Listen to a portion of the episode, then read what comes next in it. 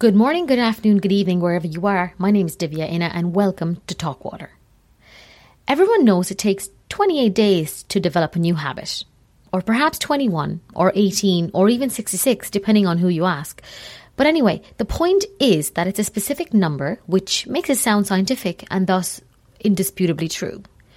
So, for those of us who might have set our New Year's resolution with the best of intentions, don't be put off if you've already broken it, because there's a new theory that suggests that it pays to start your New Year's resolution in February.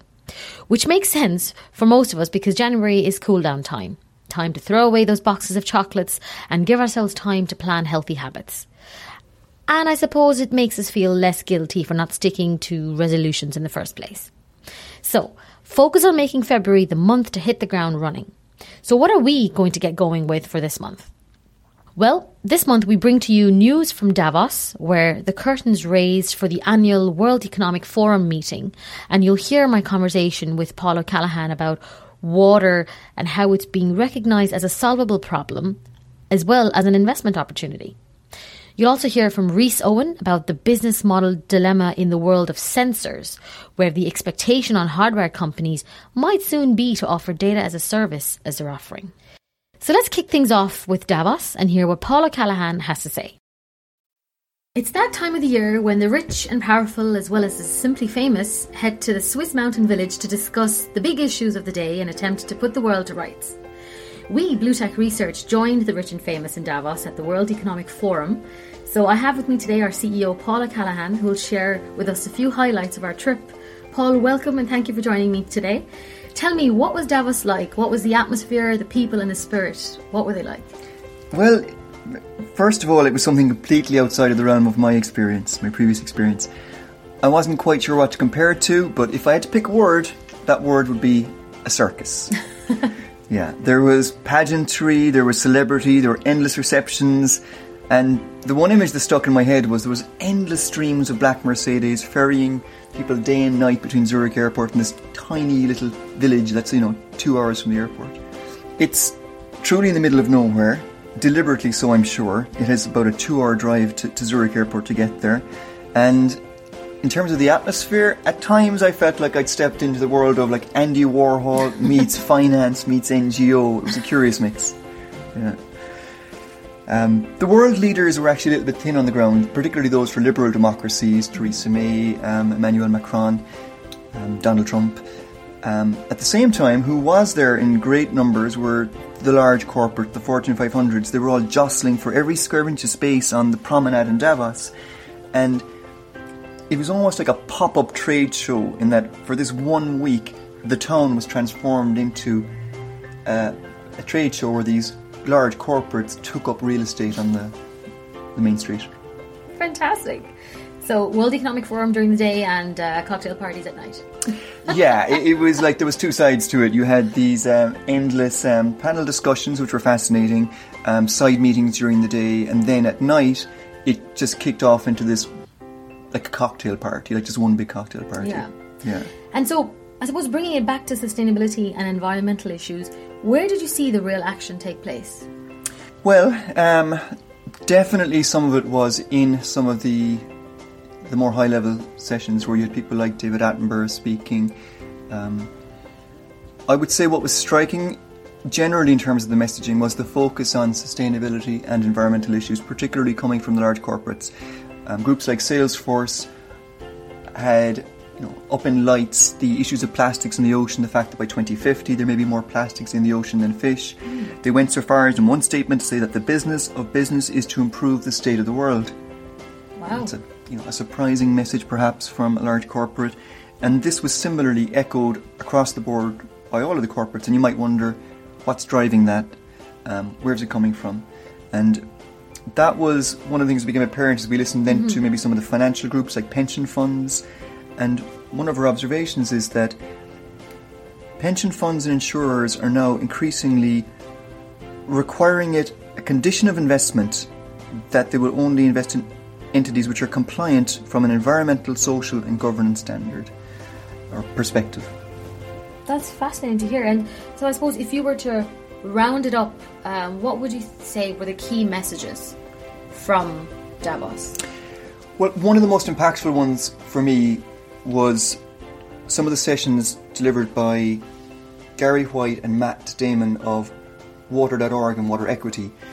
They spoke about how water is a solvable problem, that this is something we can tackle in our lifetime, mm-hmm. both water and sanitation, and the fact that there are currently 850 million people that are identified as having no access to water. Now, taking a glasses half full perspective on that number, there are 7.7 billion people on the planet. That means that 90% of the population does have some level of access. That's great. Very re- reassuring. That's good progress. Yeah, fantastic. That was a key message that we have come a long way. Yeah. Um, not to say there are headwinds ahead, climate change, urbanisation, population growth. There's more work to be done on sanitation. Mm-hmm. Um, 2.5 billion people still have no access to sanitation.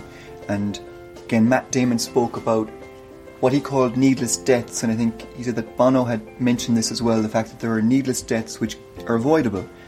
That could be in relation to HIV medication, but also water transmissible diseases which occur due to lack of sanitation.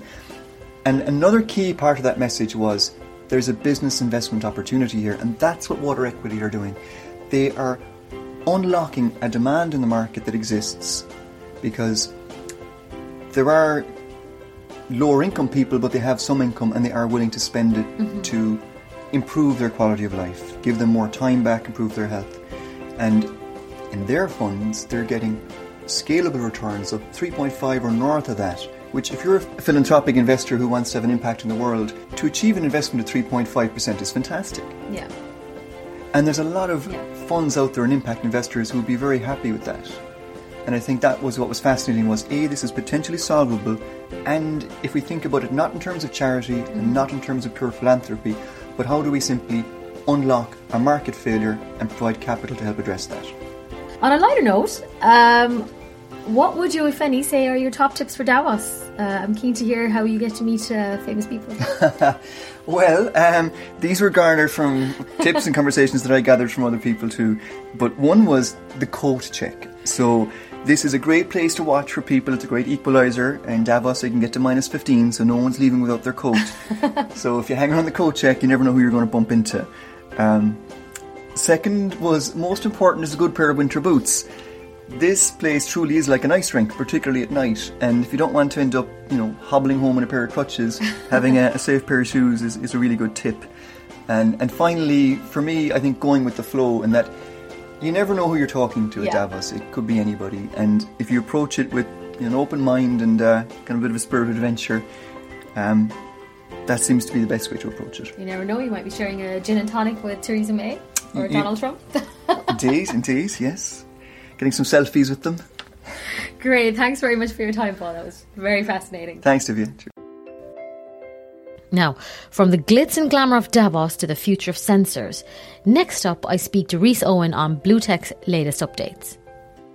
We have on line with us Rhys Owen, our editor in chief. Uh, Rhys, welcome and uh, thanks for joining us. Tell us what BlueTech are planning for the next coming month.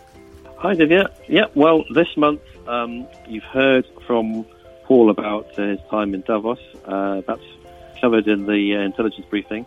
And the, our other focus this month is the point of use insight report. Um, this is going to be uh, a report which looks at a very, very large market, talking about tens of billions of value. Industry experts suggest that in the region of 80 million point of use units are shipped annually, uh, with 15 million units going to China alone. So it's a huge market. And that's one of the reasons we wanted to look at it. I should just probably mention that by POU, I mean point of use systems. That's treatment systems in the tap just before they're used yeah. uh, by the person about to drink or consume the water. It's a commoditized low tech market, though, isn't it? Brita filters and so on. Well, it, it, it does include that. Uh, point of use includes that and a, and the whole range of other uses. For example, water going into specialized uh, laboratories for ultra pure water and so on as well. So it's a very fragmented market.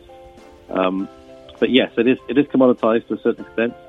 But we do see a trend towards uh, startup companies using new, newer digital technologies and using data to put a new spin on these products. So that would include examples like Lishtot, the Israeli company who we've profiled before, who are uh, offering Test Drop, which will tell you whether there are contaminants present in the water or not. Also, Spout, a company which uh, will do uh, lead content analysis.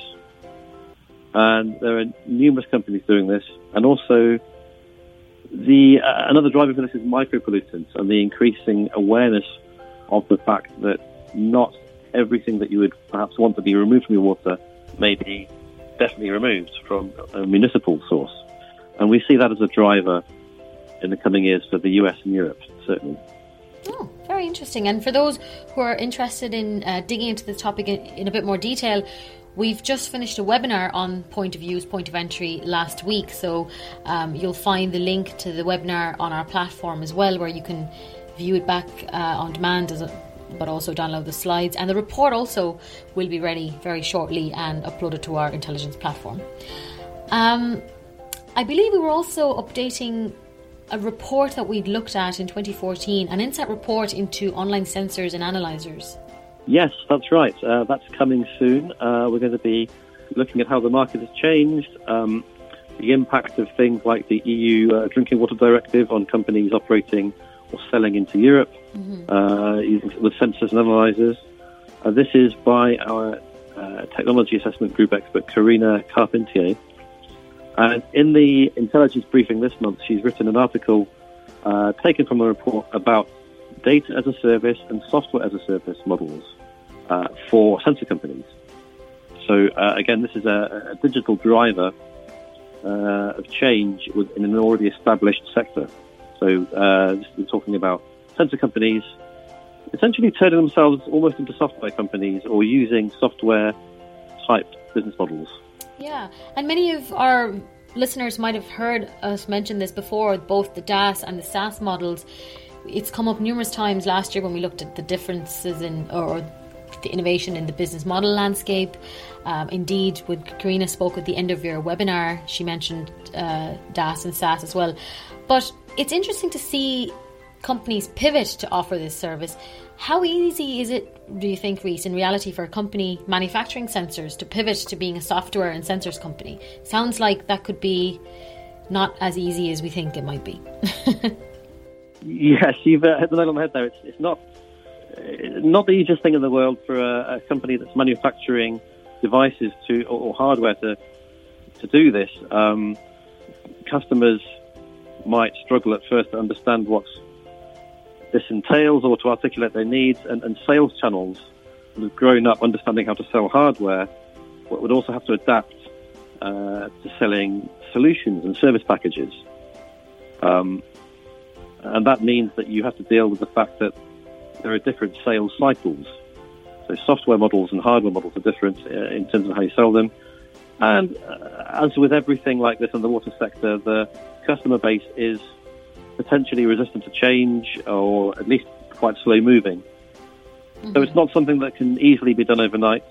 Uh, certainly, and I think a lot of companies will find that quite challenging. Yeah, absolutely. But we still see companies doing it, and I mean, what's the upside for hardware companies to pivot in this way? For example, well, the, uh, yep. I, I was just going to mention, for example, Grundfos have traditionally always concentrated on pumps, for example, and they've been very heavily investing in digital technologies. So, just curious to know what's driving all of this. Uh, yeah, that's very true. And well, the, it's because the upsides, if they can get it right, are considerable. Mm-hmm. Um, yeah. It, it, it uh, as, a, as a business model, it means that cash flow is easier, even during long development cycles. Um, if you're moving to a more subscription model, then uh, customer retention is easier. Um, once someone has started using your software or data, then the switch becomes less likely. And because you can, in theory, cancel this at any time, it means uh, resistance to buying um, can be lower. Mm-hmm. Added to that, the affordability is better because you can spread the costs over a longer period. And uh, you can even, you know, make improvements um, faster. You know, if you can uh, roll out a software patch that improves the performance of a sensor or a pump, then that's obviously much easier than replacing an actual piece of equipment and, and easier for the customer too. Sounds a bit like Tesla, um, who issue updates to their cars, like how they made all its vehicles have the autopilot feature um, last summer. It's, it's, an interesting d- development for the water industry, regardless. Anyway, so it's one to watch. Uh, yes, exactly. It's, so it's, it's not just the water industry uh, doing this course, um, and, we, and, we, think it will be uh, continue to be a trend. Um, in fact, some equipment manufacturers have told us they are already aiming towards the future. They can see where the hardware, whether it be the pump or the sensor, is given away free. Mm-hmm. The customer pays for the software and service packages. Right. Yeah. Interesting. Anything else to report out for this month, Rhys? Uh, yes, we have, as usual, a company report, and this time we've chosen Heartland Technologies. Mm-hmm. Uh, now, Heartland offers uh, a very promising technology. It's a, it's, a, it's a, robust alternative to evaporation technologies. Um, it uses a direct heat transfer. So this is heat exchanging. Uh, it does not need to be continuously maintained because there's there's no actual um, uh, metal transfer surface. It's done by direct contact of the substances. Um, so because this is an evaporative system, it doesn't have anything to form scale onto or to corrode. So in theory, the performance is much better. And uh, they've certainly seen some good results so far. The CEO is Earl Jones, who of course has a lot of experience, uh, including several years as GE's global leader in power and water. So this is a company that we can see has a lot of potential. It still needs to demonstrate um, in some areas capability in the real world, but from what we've seen so far, it's very promising. Okay. Fantastic. Thanks very much for your time, Rhys. We look forward to that, and um, I'll look forward to catching up with you next month. Okay, thanks, Divya. Thank you. With that, I'd like to wrap this month's episode. As February approaches, so does Super Bowl. But by the time you hear this podcast, Super Bowl 2019 would be well over. But nevertheless, we hope you have a super Sunday. Thank you for listening, and we'll be back next month with more content.